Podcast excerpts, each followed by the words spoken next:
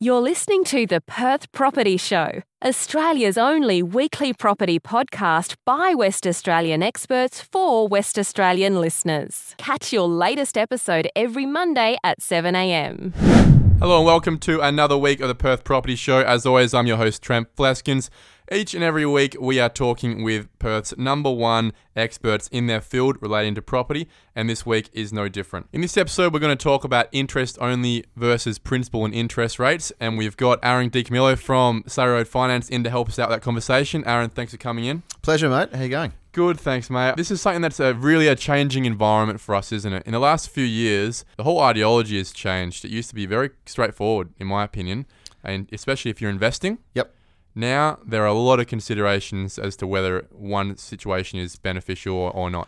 It's not as straightforward at all as it used to be, particularly uh, with the decoupling of rates. Let's go back. Let's talk about Yeah. that. Let's talk about when it happened, Yep. why it happened, and how it's now affecting our decisions.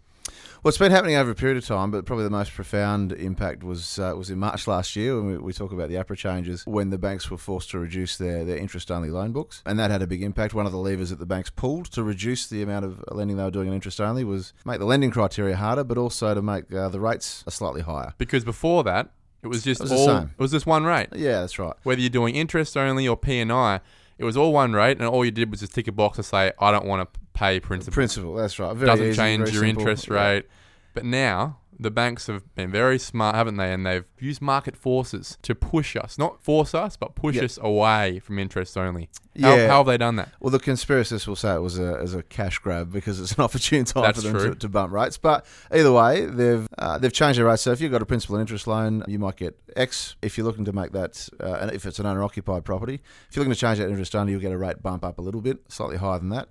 If you're an investment property Mm. owner, your rate might be on principal interest, say X plus. 20%. Yep. And then if you go, not 20%, but 20 points. Yep. And then if you go investment interest only, you, you're You going get to smashed. you're going to get the highest rate. Yeah, Yep. that's right. It could be a, at least a 1% differential in Yeah. some banks' cases. At the at, at least one percent. Yeah, that's right. Because of that, what is that now making us consider doing? Well, I guess this is where the results speak for themselves, where it is pushing more people to take a principal and interest approach to their to their investment properties and paying that down because they're going to get a much better rate. Uh, it can make sense for them to do that. So let's use an example. Let's say you're spending $2,000 a month on interest because your interest rate is 1% higher than the principal and interest one is, would have been. Yep. A lot of people these days come to us, I'm sure they come to you as well, and they say, Look, I'm paying too much. And you go, Yes, you are.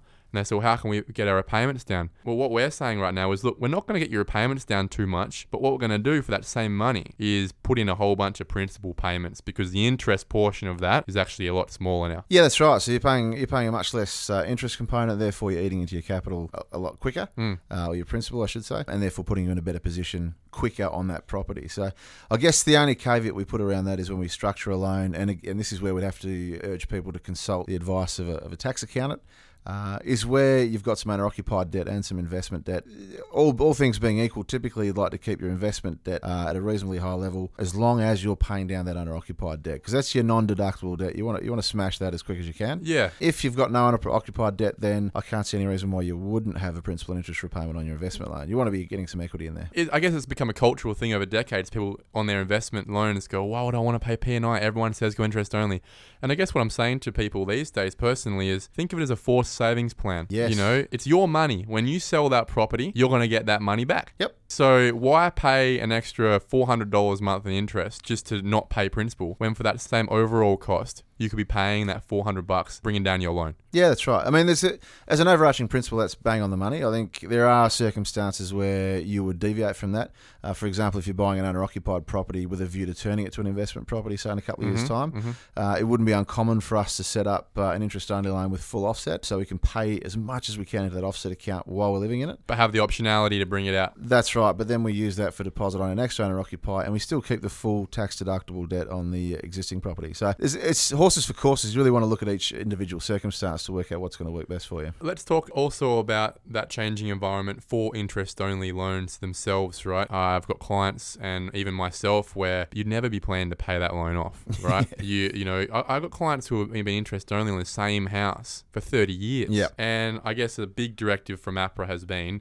we want people paying down their debt. They can't have debt forever. So what have they done in terms of those interest only loans? the maximum period you can get on interest only is five years, um, which then eliminates the situation where people are sitting on a 30 year interest only term and having not paid anything off their home loan and potentially not making any capital gain in their property as well. Flogging a dead horse. Yeah. But at the same time, also, you could be setting yourself up for pain where, on a cash flow basis, you've set yourself up to pay X amount of money, but five years from now, there's no turning back unless you sell, which in some, some cases you can't sell because Yep. you're in negative equity. In a tough spot. Yeah. Uh, you, you have no chance. You can't refinance to a different bank. They don't allow you to go on another five year loan unless you have really strong circumstances. And the bank you're with have certainly just said, no, we're not giving you another five No year more. loan. Yep. You're, st- you're stuck. So Yeah. you, you really should be getting into that concept, understanding that you can do it with P&I in the first place. Yeah, that's right. And I think it comes back to also having a plan about what you want to do with the property. So whether you're buying an investment property or an owner occupier, have a plan and map it out for five or ten years and have a rough idea of what you want to do. That way, you're not going to end up in a position in ten years' time where you don't know what you're doing or you or you're stuck because of not paying off any principal or market conditions don't allow you to. We've spoken about serviceability before and how different points affect our serviceability. Yep. Another point is that if we go on an interest only loan, that affects our serviceability, doesn't it? Does yeah changes things yeah um, and particularly it becomes really relevant when you're coming off that interest only period. And we, we talked about it before, um, but for people who've got interest only loans that are now three years old. Um, under the new lending environment, they potentially don't qualify to have their own loan approved again. And and I think a big reason for that is if you let's for, use an example. You want you think you got a thirty year loan. You say, well, I want three years interest only because I think I I can. Yeah, What that means now is the bank is now assessing you on twenty seven years. that's right. which means your interest payments will go up because if you, you know if your 20 if your loan terms only 27 years your interest payments per month must go up to pay that all off so what it does is whilst you may feel like you're getting a bit of a holiday for the first 3 years you may actually get a decline from the bank because they say well yeah cool you know interest only you haven't had one before that's fine but now that you only want a 27 year repayment terms you now can't service the debt And you're in a you're in a false sense of cash flow security for those three years. either way you're not going to get the loan are you That's right. Yeah. Yeah. So sometimes, you know, whilst it wasn't a really a factor before because the expense assessment wasn't really that critical a couple of years ago, now that it is, all the things add up. It's not just your expenses, your credit cards and whatnot. Interest only is a factor, isn't it? It is. Yep. Definitely makes a big difference. Aaron, as always, thanks for coming in. I hope to have you Pleasure. in soon. Thanks, Trent. Cheers. Thanks for having me. We're now going to move across to the suburb spotlight for the week, and this week it's Beachborough, being a City of Swan suburb just outside of Morley Bayswater area in the northeast of Perth. Who better to help us through that analysis than Mr. Beachborough himself, Michael Samet from Samet Roche and Associates? Uh, Mike, thanks for coming in, and uh, let's talk Beachborough. No problem. So, first of all, with Beachborough, if we have a look at the demographics and the type of people that live in the area, Yeah, who's living in Beachborough? Why are Okay. people moving to Beachborough? okay, so it's a very family orientated area. You have a lot of people who have originally built in the 70s and 80s when the area first came out, Yep. and they've been there for a long time. You'll find generally 65 to 70% of the market stays in the area. So, I know I grew up in Beachborough. I went to East Beachborough Primary School. Yep. And um, to me, I love the area, and growing up in the area, it's um, yeah, it's fantastic. So other things with that, you've got s- generally uh, low to medium income earners. Yep. Uh, with the median price being at a, at the moment around three hundred and seventy five thousand in Very the area. accessible, isn't it? It When you is. think about other suburbs around it and, you know, the newer estates and whatnot, I guess it's an option for people if they don't need the new sparkly kitchen. Beachborough is pretty affordable and a good a good level of amenity. That's right. That's right. You've got Altone Park, don't you? You've got you've got Altone Park Shopping Centre, Altone Park uh, Recreation Centre. You've got Karama shops. yeah, from there, a whole range of high schools and primary schools as well, right through the area. You've obviously got Kiara College, they specialise in farming. Yep. And the bus routes through there are easily accessible to other areas such as Morley, Midland. It's the gateway to Swan Valley, really, isn't It it? is, Beachborough? it's right next to the Swan Valley. yeah. And within a 10 minute drive, you can be in a winery tasting wine. Fantastic. And a really good point here, I think, on that gentrification level. That comes from having better accessibility to the city and other jobs and whatnot. And what better way to have that than the new Gateway WA extension with Tonkin Highway and Reed Highway right on the corner there of Beachborough? That's right. It's fantastic what they're doing there.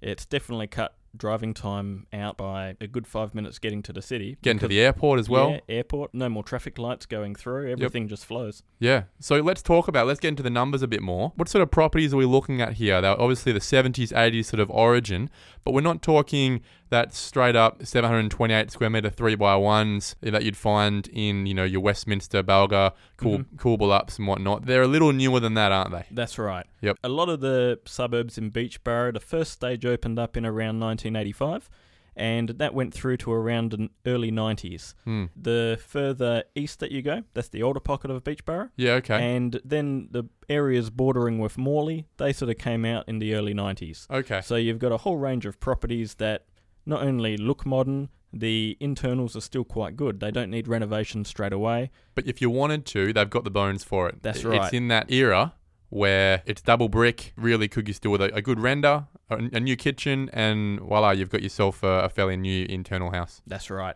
And a good thing with it as well is back then they were using Jarrah in the roofs, so the roofs are really strong. It's not going to be the pine and things like that, Mm. uh, tile roofs. And the only thing that you'll find is generally back then they only ever built three by ones or four by twos. Yeah. Okay. So if you're looking for a property that's a three by two, generally you're not going to find too much unless it's something that's been subdivided and and developed, d- developed. Exactly. which is it's a good point, isn't it? Where you've got these sort of 700 to 850, 900 square meter blocks in Beachborough. Yep. You've got three by ones, four by twos. A lot of them, or most of them, really now having that development potential. Where it was an R20 slash R30, R35s hmm now, and that opens up with some rules yes. opportunities to develop. Let's talk about that. That's right. With the recent rezoning that's come through, it came through in November 2015. Mm. And- Very new. People really haven't caught on yet, have they? That's right. What happened is they brought in a range of zones through the area. So originally it was R20, which means you needed a fairly big block to be able to subdivide over the 900 square meters. yeah, and that really doesn't exist, does it? Not there's, there's only a couple around. Yeah, you could you could count them on your hand. Yep. Whereas now, just about every property in the area does have some sort of potential. because it's got that split zoning. Exactly. What do you So- have to do to get to that split zoning though? Okay, where we've got it at the moment, there's a few different zones that are throughout the area. Each property is going to be different. So you've got a range between R35, R40, and R50. The higher zonings, like the R50s, they're the ones that are within 500 metres of your shopping centres. You've got some R40s, which are corner blocks throughout the area, Mm-hmm. and the rest of it is going to be R35. Mm. So, what that means is most of the blocks throughout the area have some sort of development potential. It's important to look at the property in regards to where it's positioned on the block and Mm. whether it can be retained and subdivided Yep. in that style. The City of Swan have brought out a rule in regards to it that says that you're restricted to only doing two properties on the one block, Unless you've got a corner block. or maybe 1300 square Uh, meters, That's right. which is just not unless you Yeah. amalgamate two blocks, Yep, you're not going to that's find right. a beach bra, are you? Yeah, that's right. So the way to get around it is if you've got a corner block, you can subdivide in stages where you're actually able to do it like that. It's a bit of a loophole in Yep. the system. Yep. Except most of the suburb is only restricted to two properties on one block. Yeah. So let's say you've got a 700 square meter block and it's zoned R50, You can Ge- still only do two. you can still only do two, Yeah. even though the R code says that you can do three or four on it. Yeah, but they've got this policy on top of that saying you can only do more than two if you've got over 1300 square meters Yep. to play with, which you, you just, it's a very rare case that you and your neighbor or you're going to want to buy the house next door as well to get it done. Yep. I think it's appropriate, Michael, where we're talking about a suburb that's what 20 k's out of the city. No, ab- uh, about 12. Is it just 12? Yeah. Well, that's there you go. Well, Even at that point though, we're probably not needing higher Yeah. density than two on a lot right now. That's right. And they're trying to create it that way because they don't want it to go along the lines of some of the areas like Balga and things like that yeah, where it's just a denser version of what it was. exactly. Yeah. And even areas like that they're looking at bringing that R code back down again to try and reduce the amount of density coming into the area. Yeah, because it's it's just all it's done is create an oversupply of a different type of product. That's right. Yeah, which a lot of the time, especially in those medium to lower level demographics,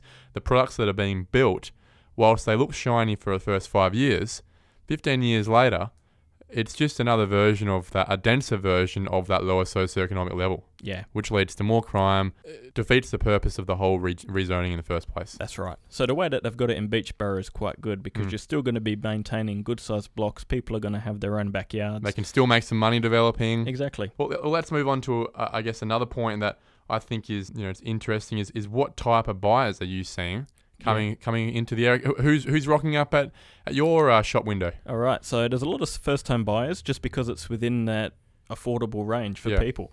Are they Uh, local local first home buyers? They are because people that have grown up in the area, they like the area, they're going to try and stay in the area. You've got mum and dad that live around the corner. Yep. Um, you know, same as me, I've got family that still live in Beachborough, and generally you'd stay around the area. So you've got the kids who are looking at buying their first home, Hmm. and because of the development potential that's come through as well. It's also a good investment for them because they're able to possibly subdivide five years down the track to try and get ahead in life. Or they may be that market that wants to buy that. They may look and go, look, I- I'm not interested in developing, Mhm.